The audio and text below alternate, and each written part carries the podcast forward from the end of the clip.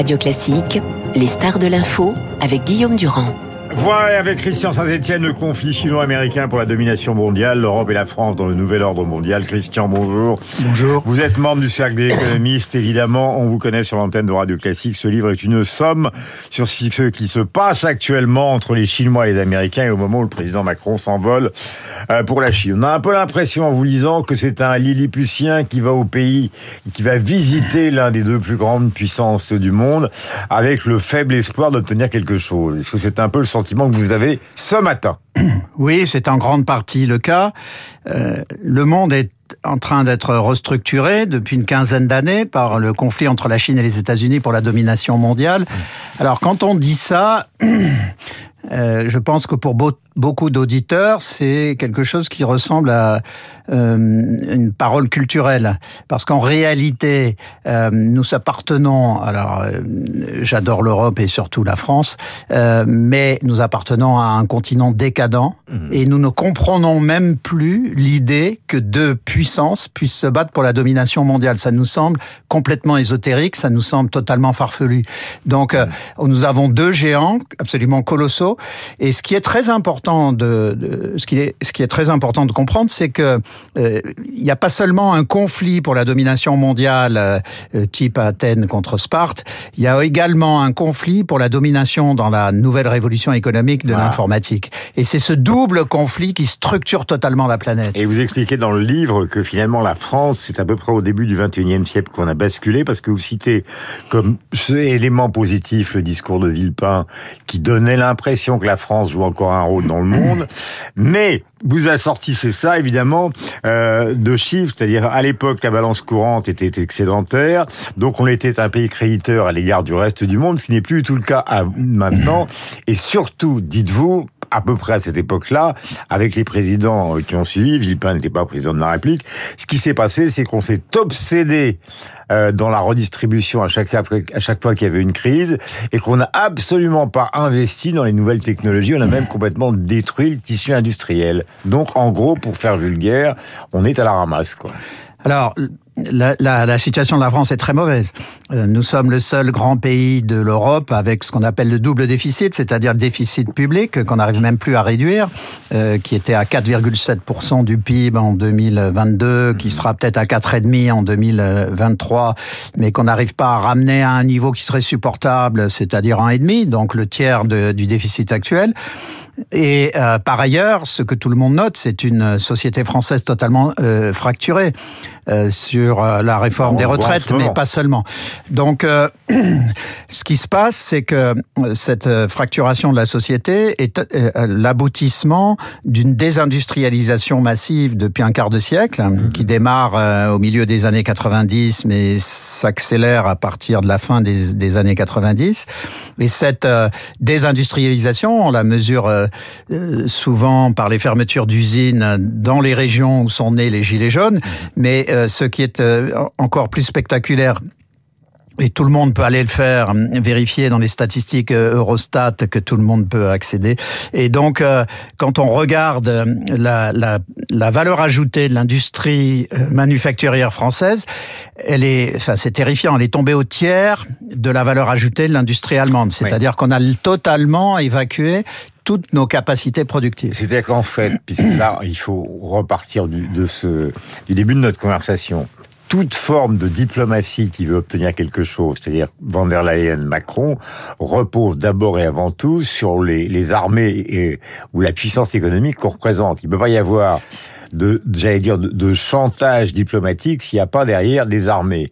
Or, dans le domaine, par exemple, de l'automobile euh, euh, électrique et dans des tas d'autres domaines comme l'intelligence artificielle, on est, euh, par rapport justement aux Américains et aux, aux, aux Chinois, complètement largué. Alors, alors que ça n'a pas été le cas. Oui, c'est effectivement très important de, de, voir que dans cette révolution de l'informatique, on parle souvent de numérique, mais c'est une sous-partie de la révolution informatique, est la révolution de la science et de la technologie informatique, qui transforme tout. Le, nous sommes dans un monde totalement informatisé. Mmh. Euh, toutes les chaînes logistiques, la production d'électricité, même euh, euh, m'expliquait un expert récemment des systèmes d'eau, nous n'aurions même plus possibilité de gérer les systèmes d'eau si les ordinateurs s'arrêtent. Or, l'Europe a totalement décroché dans la fabrication des ordinateurs, dans les logiciels, dans surtout les systèmes d'exploitation hmm. et dans la fabrication des microprocesseurs. Les gens ont vu ça de près avec l'absence de vaccins. Voilà, et puis on a vu ça aussi quand euh, euh, la, la, difficulté à obtenir des microprocesseurs a conduit à arrêter les usines d'automobiles en Europe. Hmm. Donc ce qu'il faut observer, c'est que les Américains et les Chinois sont en train d'investir massivement alors il y a une particularité de l'industrie de l'informatique, c'est que les, la plupart des microprocesseurs sont euh, conçus euh, dans le monde anglo-saxon, essentiellement aux États-Unis, mais la fabrication des microprocesseurs avait été déléguée à la Corée du Sud et surtout euh, à, à, Formose, donc à, à Taïwan. Et ce qui se passe c'est que à la fois les Américains et les Chinois veulent rapatrier ce qu'on appelle la fonderie, c'est-à-dire la production des microprocesseurs sur leur territoire, et surtout rapatrier la, la production des microprocesseurs ayant les gravures les plus fines, qui sont au cœur de la, la guerre militaire et de la guerre technologique. Or, l'Europe a effectivement totalement décroché. Alors, il faut juste noter sur ce plan que les Allemands, qui ont loupé aussi la révolution de l'informatique, enfin, il n'y a pas de GAFAM européen, même pas allemand, mais euh, les Allemands, depuis euh, trois ans, sont en train d'investir massivement sur la fabrication de microprocesseurs. Il y a quatre usines géantes qui sont en train d'être construites euh, en Allemagne mhm. de microprocesseurs. En France, on essaye péniblement d'ajouter une demi-usine supplémentaire à Kroll et chez ST Microelectronics. et il y a un mouvement qui se développe sur Grenoble pour empêcher cette mise en place d'une demi-usine. Donc il y a un moment où mhm. c'est au niveau du leadership français qu'il faut comprendre cette révolution technologique de même que au niveau européen, on doit investir dix fois plus sur les technologies de l'espace, sur les technologies de l'intelligence artificielle et euh, également sur les technologies militaires, parce que le conflit entre la Chine et les États-Unis monte. Euh, vous donnez les chiffres euh, que je vais essayer de résumer hein, rapidement. Euh, le PIB mondial, bah, c'est très simple. Hein. la Chine et les États-Unis, c'est à peu près la même chose, 30% avec un avantage pour les Américains, mais très faible. La France, c'est 3%.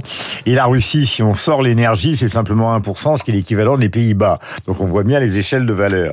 Mais il faut répondre à la question, est-ce qu'on peut faire de la diplomatie sans être puissant? Est-ce qu'on peut dire je suis Emmanuel Macron, Madame van der Leyen est l'une des patronnes de l'Europe, donc vous devez discuter avec nous sur l'affaire de l'Ukraine et ne pas livrer d'armes, surtout ne pas livrer d'armes. Est-ce que ça s'écoute quand on n'est pas puissant? Non. En réalité, euh, Macron et von der Leyen sont deux minuscules souris qui vont voir le chat chinois et le chat chinois euh, reçoit les souris. Pourquoi? Parce que dans ce conflit entre la, la Chine et les États-Unis, à eux deux, ils font 42% du PIB mondial et à peu près 60% des dépenses militaires mondiales et ils détiennent 100% des grandes plateformes mondiales. Donc c'est deux géants et en plus ils ont une croissance, euh, à la fois les États-Unis et la Chine, plus rapide que l'Europe. C'est-à-dire que la, part de l'Europe dans le monde baisse continuellement depuis un quart de siècle. Dans ce contexte, euh, néanmoins, l'Europe continue de représenter, si on prend l'Union à 27 plus euh, Norvège, Suisse et, et Angleterre, l'Europe continue de représenter un cinquième du, du PIB mondial.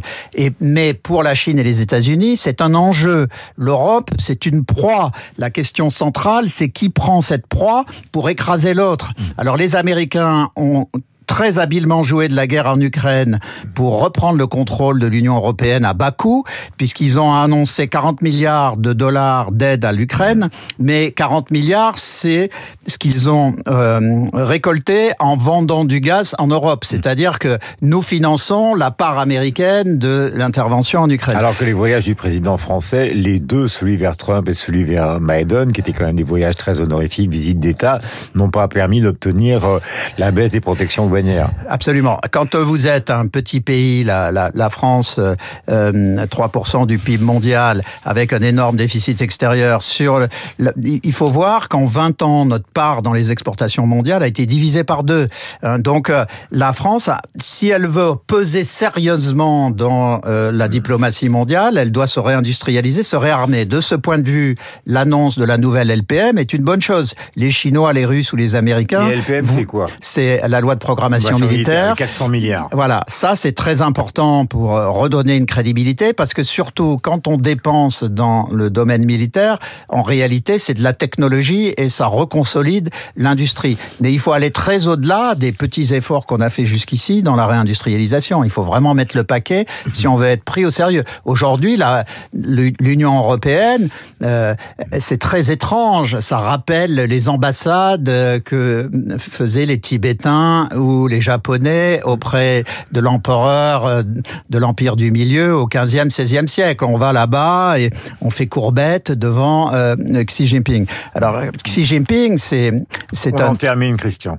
C'est un ambitieux euh, considérable dans dans ses visées.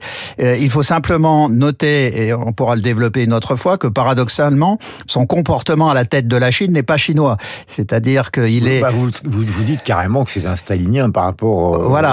À ses prédécesseurs. Il est beaucoup plus dur, beaucoup plus méchant, enfin plus méchant. Et puis surtout, surtout, c'est enfantin comme expression. il est beaucoup plus dur avec toute forme d'opposition. Voilà. Et, et, Deng Xiaoping avait toujours noté que la, la, la, taille de la Chine et sa puissance faisaient que tout le monde autour de la Chine avait peur d'elle. Et il disait il faut toujours être modeste dans les mouvements que nous avons pour pas effrayer les autres. Et euh, euh, Xi Jinping fait l'inverse et il écrase euh, presque à une. Il, il a un comportement à autour de, des, pays euh, qui, l'entourent en, Asie.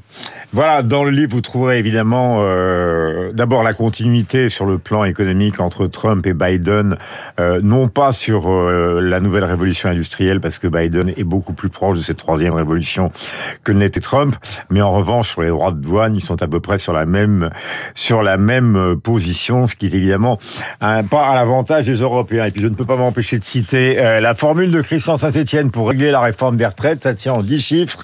Alors malheureusement, vous ne commentez pas parce que ça va être trop long, mais j'y donne. Il faut, d'après Christian, 5 régimes et non plus 42. 64 ans, c'est obligatoire. Cotisation 44 ans. 2 ans de bonus. 120 000 euros maximum.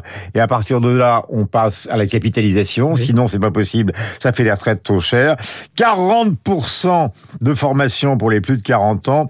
Et évidemment, volontariser ou en tout cas valoriser l'expérience dans 80 ou 100% des cas des gens qui travaillent dans l'entreprise. Voilà, c'était la méthode Christian Saint-Étienne. Le livre s'appelle Le conflit sino-américain pour la domination mondiale. C'est du lourd.